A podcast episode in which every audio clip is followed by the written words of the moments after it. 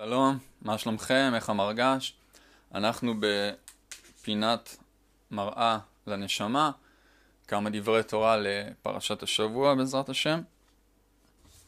בעזרת השם נעשה את הפינה כל שבוע. אוקיי, אז רשמתי לי כמה נקודות שאני רוצה לדבר עליהן לכבוד פרשת השבוע וישב.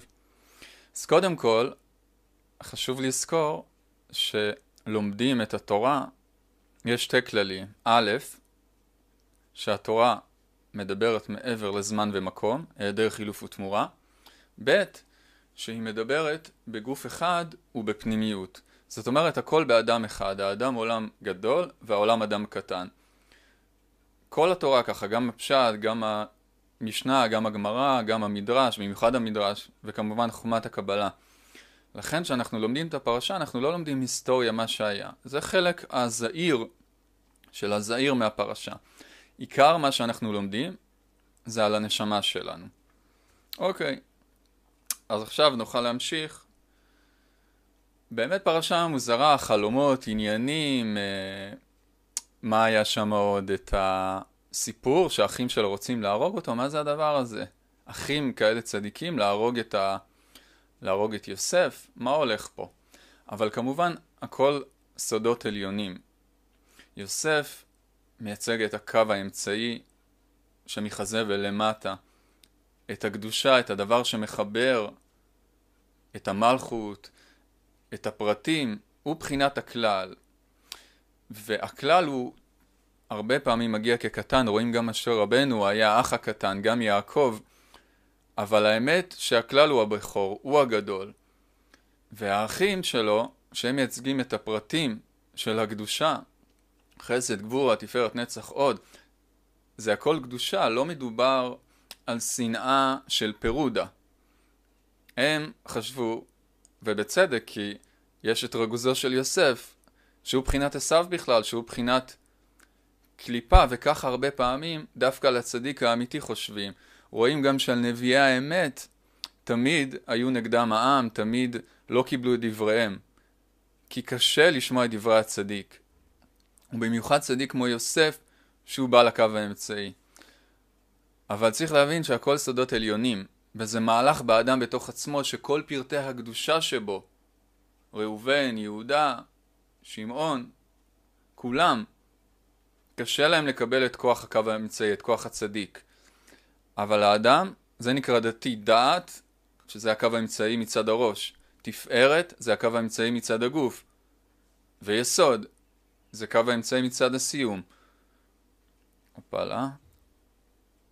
והאדם כלול מכל הבחינות האלה, זה נקרא דתי. ויוסף זה באמת תיקון קשה, כי זה תיקון של גילוי, תיקון של בחינת עולם הזה.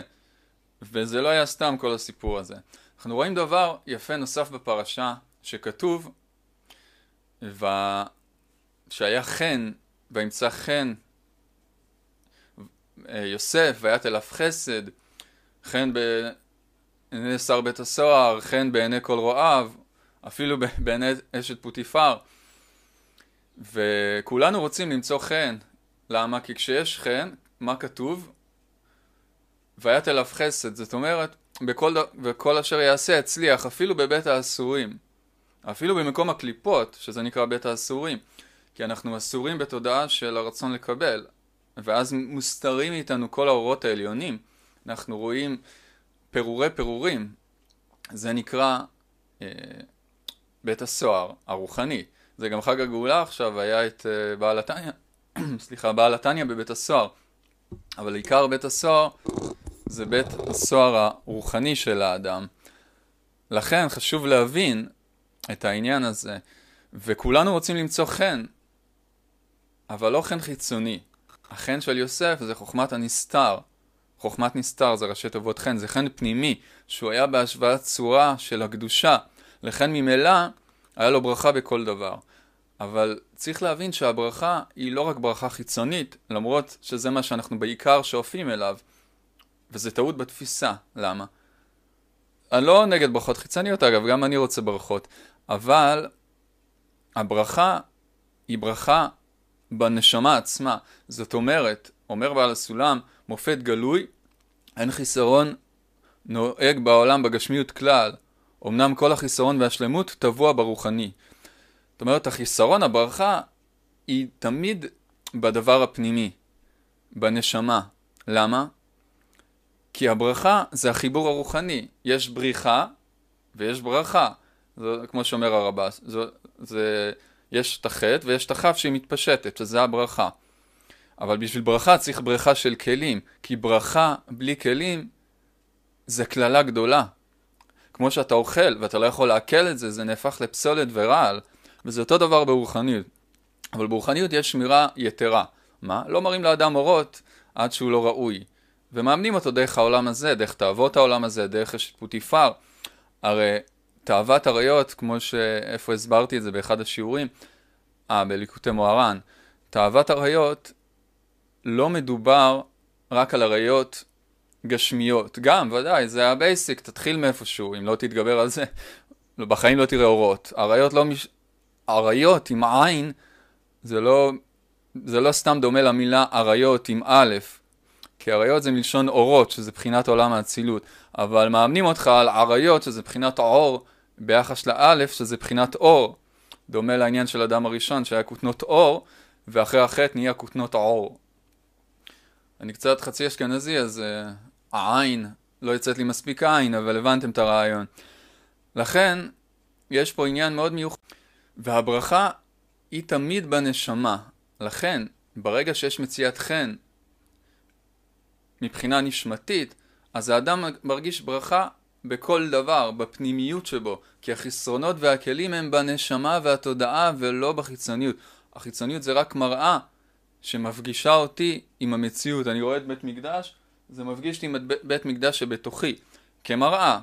אבל הבית מקדש האמיתי הוא בנשמה, בתודעה, לא, בא, לא באבנים. בדיוק באותו אופן שהתמונה הזאת זה לא בית המקדש, אלא זה רק סימן לבית המקדש. ככה בית המקדש הגשמי הוא סימן ביחס לבית המקדש הרוחני. רק זה סימן מובהק, כמו כל מצוות התורה. זה סימן ייחודי שיש בו כוח מיוחד. בכל מקרה התחלתי לדבר על הברכה. אז הברכה היא בפנימיות, ברגע שנותנים לאדם את אור הנשמה במצוות, אז הוא מרגיש מבורך, מרגיש מצליח. הצלחה זה עניין של התלבשות אורות בכלים. ישועה זה עניין של הכלים.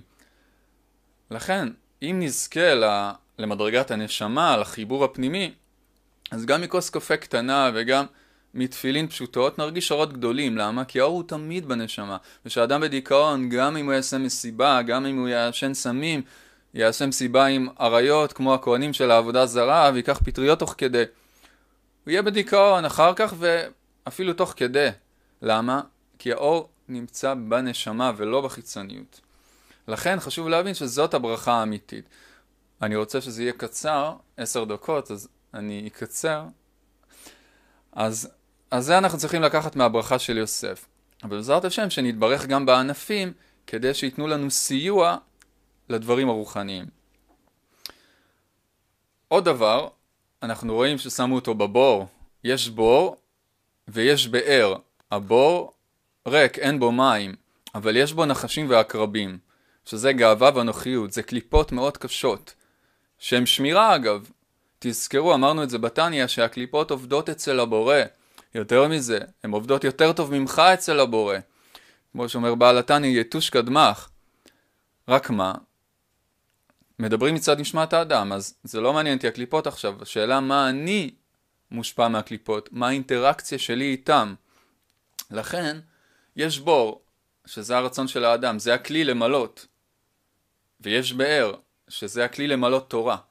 ואם האדם לא ממלא את הרצון שלו בתורה, את הכלי שלו בתורה, אז בהכרח יהיו שם נחשים ועקרבים, גאווה ואנוכיות. למה? כי הטבע שלנו זה כלי, זה חיסרון, זה השתוקקות, ואנחנו חייבים לקבל מילוי. השאלה ממה? מקדושה ומטומאה. או בביניים, זה נקרא גם כי ילך בגט צלמוות לא ירא רע.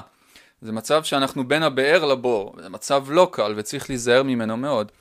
בכל אופן, מה שאני רוצה להגיד, אז זה העניין של הבור, אבל ויריצהו מן הבור.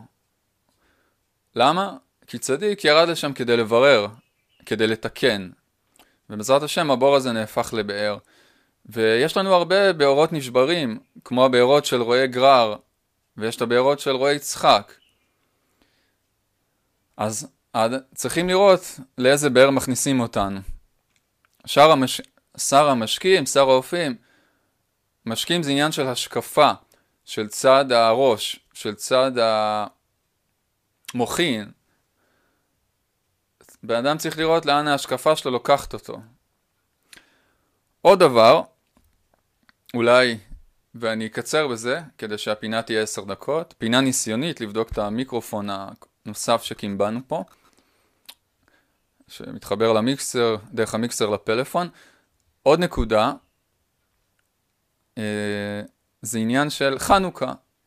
אולי נגיד משהו ממש קצר, כי זו שבת לפני חנוכה. חנוכה זה עניין מאוד מיוחד, נקרא גם חג האורות. למה נקרא חג האורות? אז כמובן אנחנו, אתם יכולים להרחיב בשיעור הארוך על חנוכה, מלפני כמה שנים שבאתר, אבל למה זה נקרא חג האורות? היות ומתעסקים ברצונות עדינים שהם בהשוואת הצורה לאור, ברצונות ההשפעה של האדם. זה נקרא גם משפיע בעלמת להשפיע. בשונה ממקבל בעלמת להשפיע, שזה בחינת המנורה בבית המקדש. לכן, מה היווני אומר לאדם? היווני זה לא אירופה של היום, וזה גם לא יוון של פעם. היוונים הם קליפת השכל, קליפת הגאווה. למה? כי הם מוכנים לפעול רק בתוך הדעת.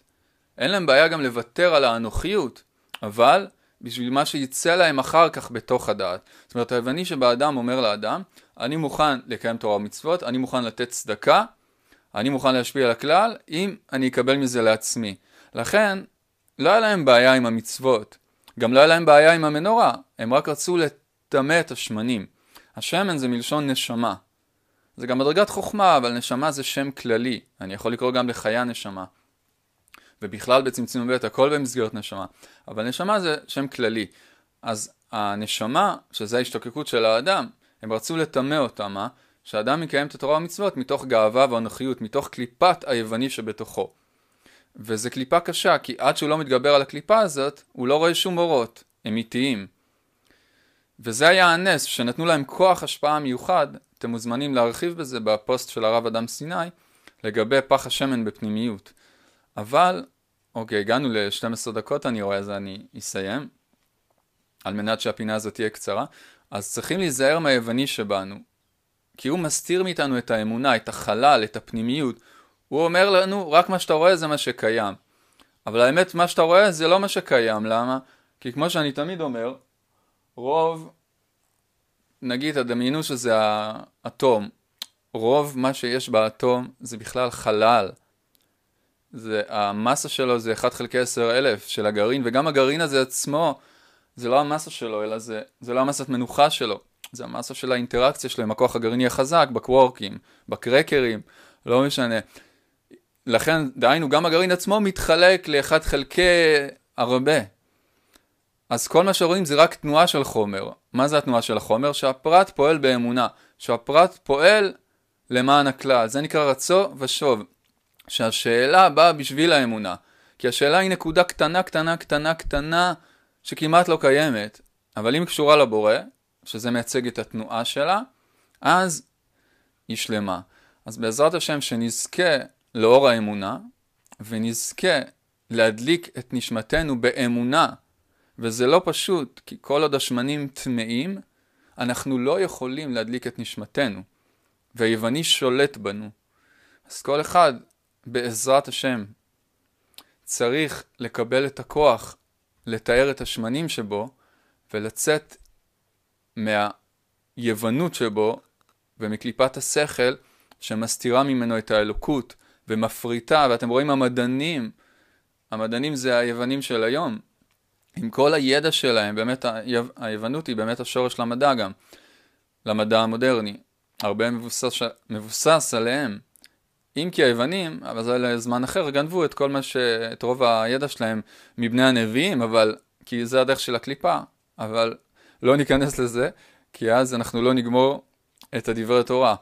לכן, צריך להיזהר מאוד מהיוונים, ליווני שבתוכנו, שמסתיר מאיתנו את האלוקות. זה לא פשוט. תראו את המדענים איזה תגליות הגיעו. דברים מדהימים, מטורפים. כל הטכנולוגיה עכשיו, השידור חי הזה, זה לא בזכות המדענים אגב, הם גילו את חוקי הטבע והעתיקו אותם. חוקים של הבורא, שמתבטאים בגשמיות. אבל גילו היום את האטום, את הגרעין של האטום, תובנות מטורפות, גילו את אורכי הגל של האור, רואים את מה שאינו נראה. הם יותר מפותחים, היוונים פעם ראו רק את האור הנראה, היום רואים גם את האור שאינו נראה, בגשמיות, לא ברוחניות. ברוחניות לא רואים גם את האור הנראה, הם בלי כלים. אבל בגשמיות לפחות, כי העולם מתפתח, זה גם לא בא סתם, אני מאמין שיש לזה סיבה.